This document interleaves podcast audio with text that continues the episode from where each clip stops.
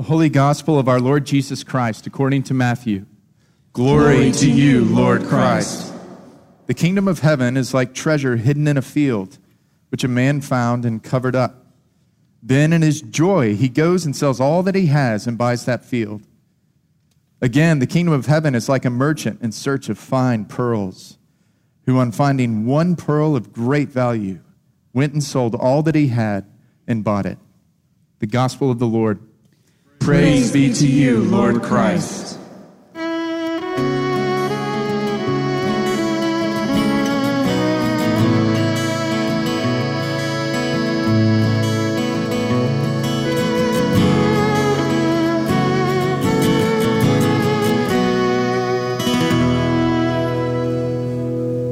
guys, good morning. It's good to see everyone. Thanks for joining us in worship. Let's pray together. Father, I pray that you would help us to feel both the wonder and the weight of your word this morning.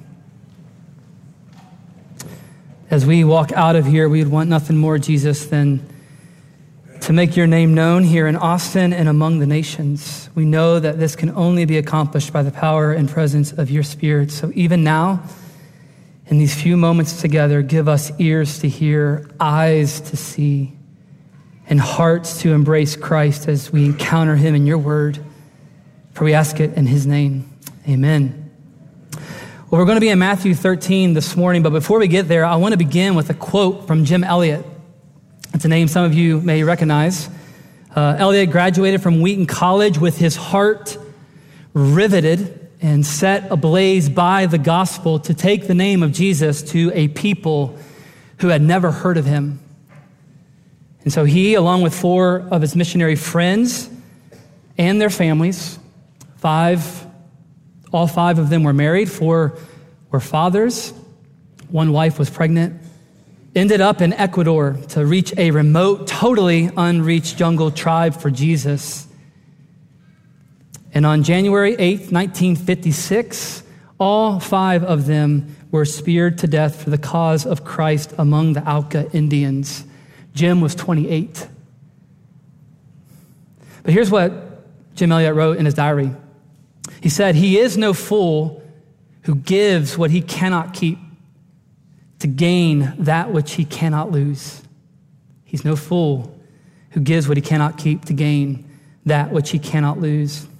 In mid-November of last year, so end of twenty twenty-two, researchers estimated that the global population had exceeded eight billion people.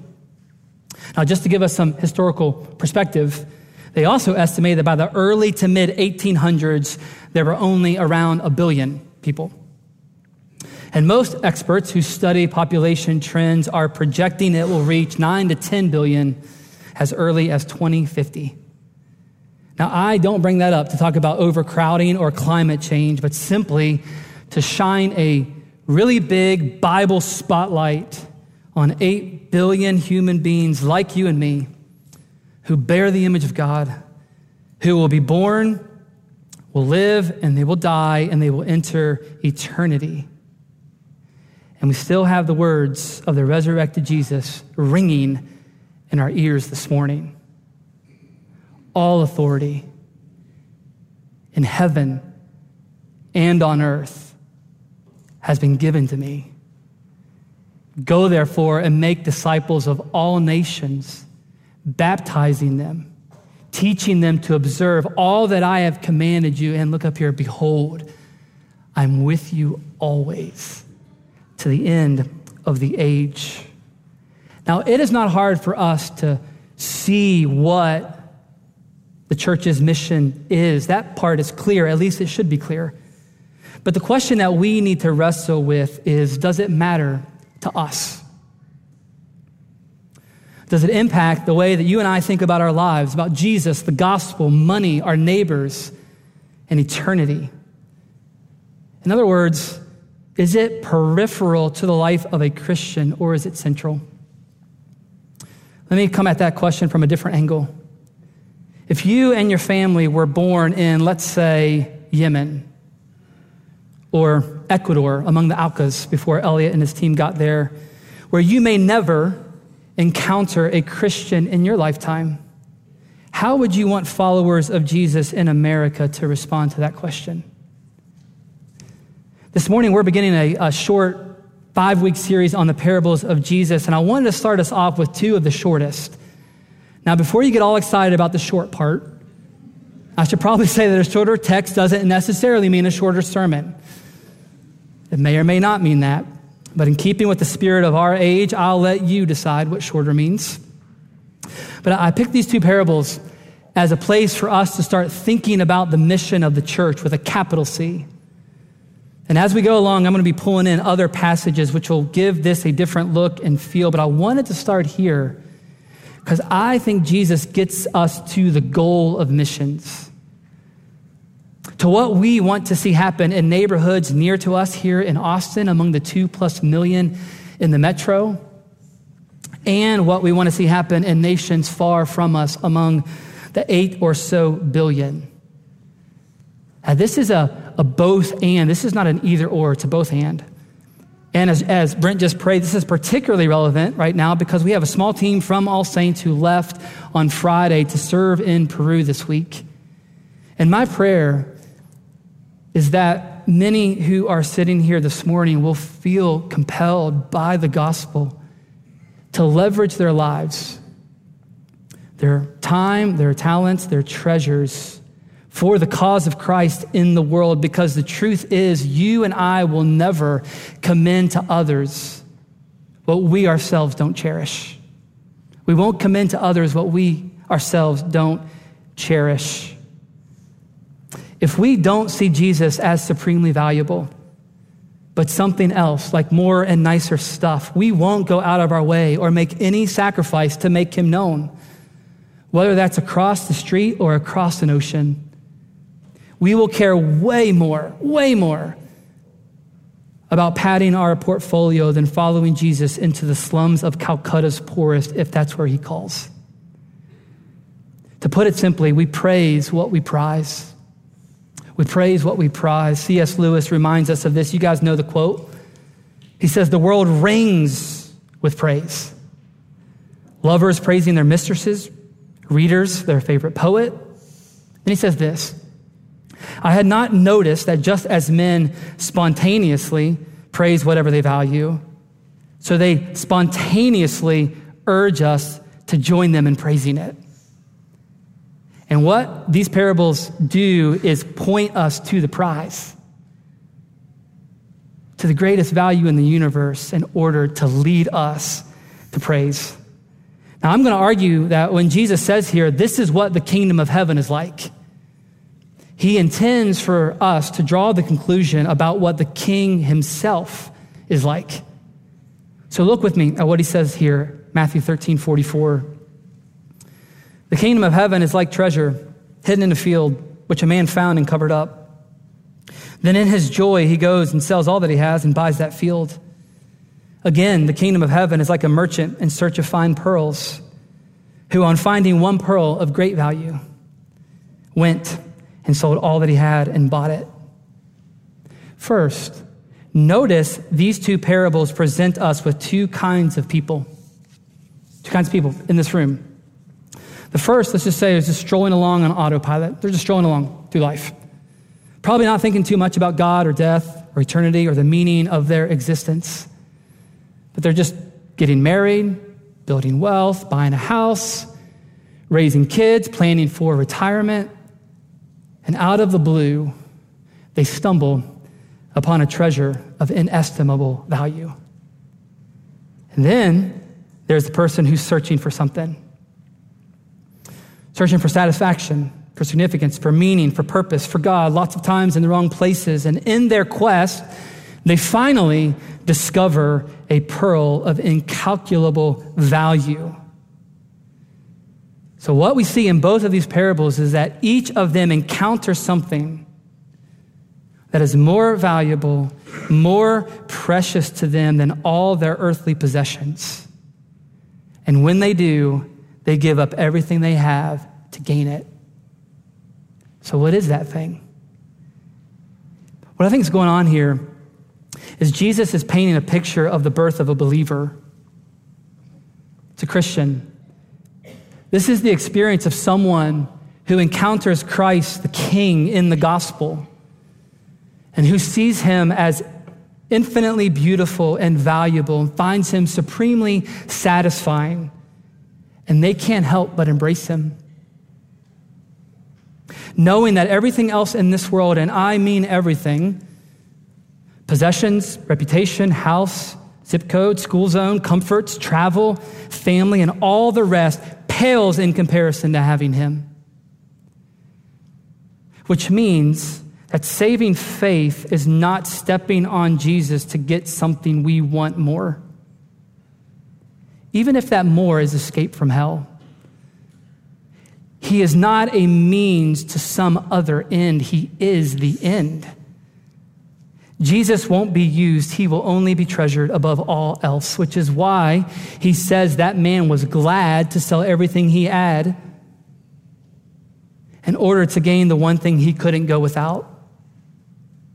It says in his joy, he goes and he sells all that he has and buys that field. Or to quote Elliot again, he is no fool who gives what he can't keep to gain what he can't lose. And it forces the difficult question, does this describe us? Is this who Jesus is to us? A supreme treasure, a prized pearl, or do we prefer something else more than him? Are we in danger of being like the rich young ruler when he asked Jesus, teacher, what must I do to inherit eternal life? You know the story, right? Jesus says to him, one thing you still lack. Sell all that you have and distribute to the poor, and you will have treasure in heaven, and come, follow me. And then it says, but when he heard these things, he became very sad, for he was extremely rich. Translation, he loved his money more, and Jesus exposed it. Jesus wasn't worthy enough for him to follow, not if it cost him everything. We saw the same thing in our gospel reading last week where Jesus said, whoever loves father or mother more than me is not worthy of me. Whoever loves son or daughter more than me is not worthy of me. Whoever does not take his cross and follow me is not worthy of me. Is Jesus insane? But to put it differently, there is nothing in the world, no possession or no person who is more worthy or more valuable, more precious than Jesus. He knows that's what we need most. My kids came home a couple weeks ago from Vacation Bible School here at All Saints, and they were singing a catchy little song with a line that makes this very point. Kids in the room who were there, you know it. Uh, I'm tempted to do the motions, but I won't. But it goes like this. We look to the cross. The cross marks the spot, the spot for the treasure. Here it comes. The treasure is Jesus. Now, if you're sitting there thinking that all of this that I've talked about so far is at best implied here in the parable, let me take you to the Apostle Paul, where he'd be hard-pressed to make the point more explicit. You heard it from our epistle reading from Philippians three. Listen to what he says again. But whatever gain I had, I counted as loss for the sake of Christ. Indeed, I count everything as loss because of the surpassing worth of knowing Christ Jesus, my Lord. For his sake, I have suffered the loss of all things and count them as rubbish, in order that I may gain Christ. I press on toward the goal for the prize of the upward call of God in Christ Jesus. Could he be any clearer? What he describes there is the experience of every Christian. Paul's not the exception, he's the rule, and that is the point of these parables. And Jesus is their treasure. He is the pearl and the prize. Therefore, God's great goal in missions can be summed up in one word: worship. It is to create joyful worshipers of Jesus. For men and women, boys and girls, whether they are here in Austin or in Algeria, to encounter Christ in the gospel and embrace him as eternally satisfying, counting every competing prize as loss in comparison to having him. This is the heart of an enduring faith and the heart of the mission that takes men and their families to the jungles of Ecuador. Now, at this point, you might be thinking to yourself, that's great, Adam. I agree with you that the mission of the church matters, but why should it matter to me today? And that's where I want to turn next. Because again, we praise what we prize, right? That if Jesus truly is our treasure, we will want to tell the world about him. To use Lewis's word, it'll just spontaneously spill out of us, right? And what we find is that worship is not only the goal of missions, it's what fuels it. It's what we're doing here this morning. If you were to come over to our house on any given day and any given week, and you were to walk through our front door, it is more than likely, speaking from personal experience here, that you would encounter things like Legos and blocks and magnet tiles. Parents can relate, right? That's because our kids have been building and tearing things down all day so that it looks like a bomb went off. But if you want to build a foundation that is strong enough to support a structure and be able to put all the right pieces into place, you first need to clear away the clutter. And that's what I want to try to do. Begin adding fuel to the fire of our worship by laying a foundation for missions. In other words, what are a few big things? I have four listed here. A few big things that we believe to be true based on what we see in the Bible that serve like pillars in support of leveraging all of our resources to take this gospel treasure to some of the hardest to reach places in the world. Let me start by reading our mission statement here at All Saints. It's a good one. It says, All Saints is a community of God's people called to live and to love as the body of Christ in Austin for the world through worship, spiritual formation, and service. So what I want to do first is focus on the for the world part and then bring it home. So global, big picture, and end local, and talk particularly about church planting. Some of you know my family and I moved here almost exactly a year ago to partner with you at All Saints to start a new church in Austin. Because more than anything, we want to see Jesus encountered and embraced here in this city, to the ends of the earth. And so let me take you back to the beginning with the eight billion people we started off with. And specifically, I want us to be thinking about how over three billion of them have never even heard the name of Jesus. Let that sink in for a moment. People like you and me, made in God's image, moms and dads, brothers and sisters with dreams and desires who, like us, are born into sin and deserving of hell and in desperate need of a savior, but who, because of where they were born, will live and will die, never once hearing the good news that you and I cherish this morning. And they will perish apart from Christ. And the reality is there are precious few people, if any, at this moment in history, making their way to them in order to make Jesus known among them. But maybe that'll begin to change this morning. The first thing to say in support of taking the gospel to the nations is that Jesus is worthy of the world's worship. John Piper has said, missions exist because worship doesn't. Now, we've already seen that he's worthy, right? He's the treasure. But why is he worthy?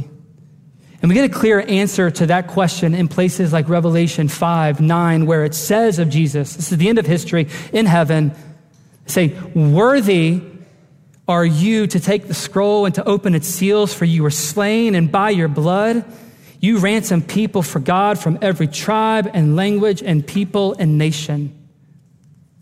Did you hear in those words why Jesus is worthy of the praise of all the peoples on the planet? Answer, it's because by his blood he's purchased a people for God from every single one of them. What this verse is getting at when it says every tribe, language, people, and nation is what we know today as people groups. Now, what's that? Let me give you one missions definition of a people group. For evangelization purposes, taking the gospel, a people group is the largest group within which the gospel can spread as a church-planting movement without encountering barriers of understanding or acceptance. So think of things like language, cultural differences that prevent the gospel, the good news of Jesus, from spreading and from churches being planted. Now, it's estimated that there are roughly seventeen thousand four hundred such people groups in the world. And of that number, seven thousand four hundred of them are still considered unreached and unengaged, which means they have little to no access to the gospel. That's roughly three billion people with no church that they can walk into or a Christian that they can talk to. They'll be born, live, and die, and likely never hear the name of Jesus. They simply won't encounter him. But what this verse, among others, tells us is that Jesus on the cross shed his blood to ransom people from every single one of them. That's what he did. He accomplished that on the cross. And because of it, he calls and commissions his church, you and me, to make disciples among them all so that his name is known and he is worshiped because he is worthy. And so, guys, the gospel is not only the greatest news in all the world, but it is the greatest news for all the world. Do we believe that? Which leads to a second thing that we believe to be true based on the Bible for why the mission of the church matters. And that is, we believe in the eternal realities of heaven and hell. We believe that those who receive Christ as their treasure, who trust in him alone, will experience the happiness of heaven, of God's pleasure and his presence for all of eternity. You know, Psalm sixteen eleven, in your presence, God, there is fullness of joy. At your right hand are pleasures forevermore. But on the other side, those who reject him or who haven't encountered him yet are without excuse. As it says in Romans one, those three billion people around the world right now, as well as our neighbors who live on our street, will experience the horrors of hell, of God's wrath and his rejection for all eternity. Friends, it, it's really easy for us to forget or just flat out deny, especially with the cultural air that we breathe. But this eternity is what's at stake in missions. Therefore, the good news is of eternal importance because of these two realities of judgment and joy. Now, there are lots of places in the Bible that we could go to see this, but we don't even have to leave Matthew thirteen to see this because our two parables here are bookended by Jesus's explanation of the parable of the weeds. If you had a Bible, which comes just before these parables, and then the parable of the net, which comes after these, where Jesus says things like this. He says, the Son of Man will send his angels, and they will gather out of his kingdom all causes of sin and all lawbreakers and throw them into the fiery furnace. In that place, there will be weeping and gnashing of teeth. It's not a coincidence then that Jesus and Matthew would put the treasure and the pearl between these two, these two parables of judgment, because he wants you and me to know exactly where joy that is full and lasts forever is found.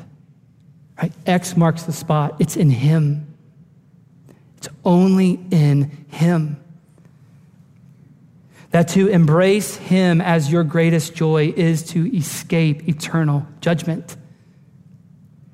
Because in the end, these are the only two destinies for every person on the planet. And Jesus, the treasure of eternal value, as he has offered us in the gospel, is the only way to everlasting joy, which leads to the third critical piece of the foundation, the cornerstone. The absolute necessity of Christ for salvation. Here's a handful of texts that highlight this. John fourteen six. Jesus said to Thomas, this is the night before the cross, Jesus said, I am the way and the truth and the life. No one comes to the Father except through me. Or Acts four eleven and twelve, where Peter says to the Jewish leaders, this Jesus is the stone that was rejected by you, the builders, which has become the cornerstone. And there is salvation in no one else, for there is no other name under heaven given among men by which we must be saved. Or take the Apostle Paul. He certainly believed this to be true, which is why, at the cost of his own life, why he kept taking the gospel of Jesus to people and places who had not yet heard. Listen to what he says in Romans ten. It's a very important passage. Follow his logic here. He's quoting from our Old Testament reading. He says, "How then will they call on Jesus in whom they have not believed? And how are they to believe in him of whom they have never heard? And how are they to hear without someone preaching? And how are they to preach unless they are sent? As it is written, how beautiful are the feet of those who preach the good news. But they have not all obeyed the gospel. For Isaiah, for Isaiah says, Lord, who has believed what he has heard from us? So faith comes from hearing, and hearing through the word of Christ." What Paul is saying there is that no one can be saved from the wrath of God that is coming apart from the preaching of the gospel and faith in Jesus, because it is in the gospel that they encounter Christ. There's no other way, no other name. Christ is the cornerstone, and without him, the whole thing crumbles. This leads then to the fourth and the final thing, that if these things are true, that Jesus really is worthy of the world's worship because he's purchased a people for God from among all peoples. And there awaits either eternal judgment or joy for every person, and no one can be saved from their sin apart from embracing Jesus as he's offered in the gospel. That if these things are true, guys, then surely there is an urgency to reach the unreached around the world and the unchurched here at home. Again, the Apostle Paul certainly thought so. He says in Romans fifteen, "I make it my ambition to preach the gospel, not where Christ has already been named, but lest I build on someone else's foundation. But as it is written, those who have never been told of him will see, and those who have never heard will understand." Man, we got any Paul-like or Jim Elliot-like people in the room with that kind of ambition? Paul, guys, had gotten his arms around the treasure and wanted to tell the world where to find it. I know where it is. He went to places where no one had yet gone with the gospel and no church had been established, because he really believed what theologian Carl Henry believed, which is the gospel is only good news if it gets there in time. This is why the mission of the church matters, and I suspect that if we were living in places like Afghanistan right now, we would want it to matter to the people in this room too. So that's the nations. That's the gospel going global. But what about here at home? What about us here at home? Because not every follower of Jesus is going to live out their days in India or China, but they're going to faithfully live right in the neighborhood in which God has put them, and that's the vast majority of us. But here's what I've been trying to get us to see: that the foundation is the same for both. It is the same fuel for the fire. That this is not an either or, this is a both and. It's why we came to partner with you in planting a church. It's because we want to see the resurrected, now reigning, soon to return Jesus encountered and embraced in Austin and to the ends of the earth. Like, we want Psalm sixty-seven, which is the word that gathered us to worship this morning, to be our prayer and our passion, which says, "Let the peoples praise you, O God. Let all the peoples praise you. Let the nations be glad and sing for joy." And let that start right here in our city among us. Because, as Paul tells us in Ephesians one, the ultimate purpose of our salvation.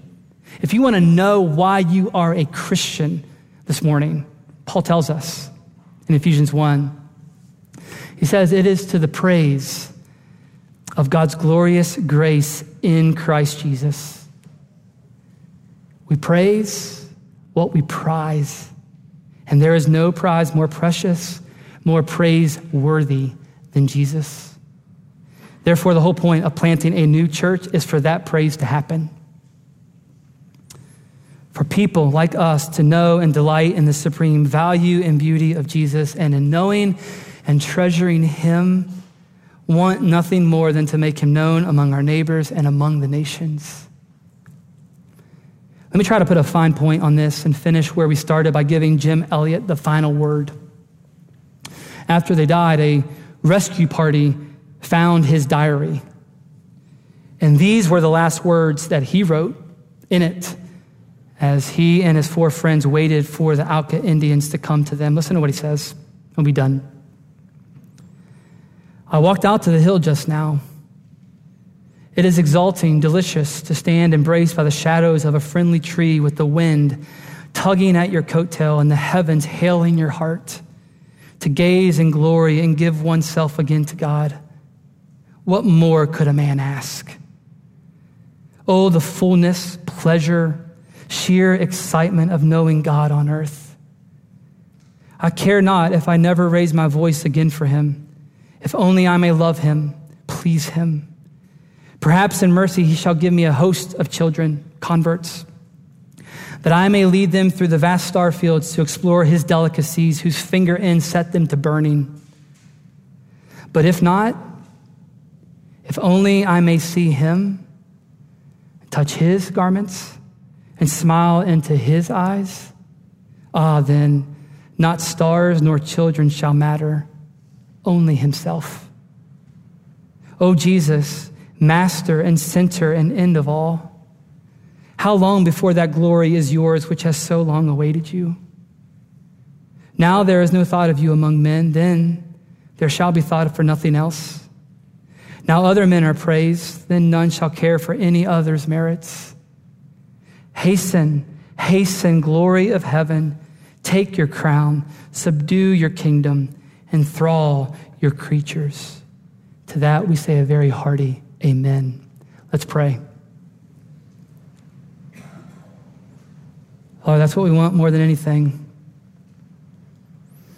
For Christ Jesus to take his crown. We want to see Jesus and to be enthralled, and we want it for people near and far. Think about our friends, our family. We've been given this great treasure in jars of clay to show that the surpassing power belongs to you and not to us. So get all the glory, God, and give us and countless others the greatest joy. Give us Jesus now and forever. Amen.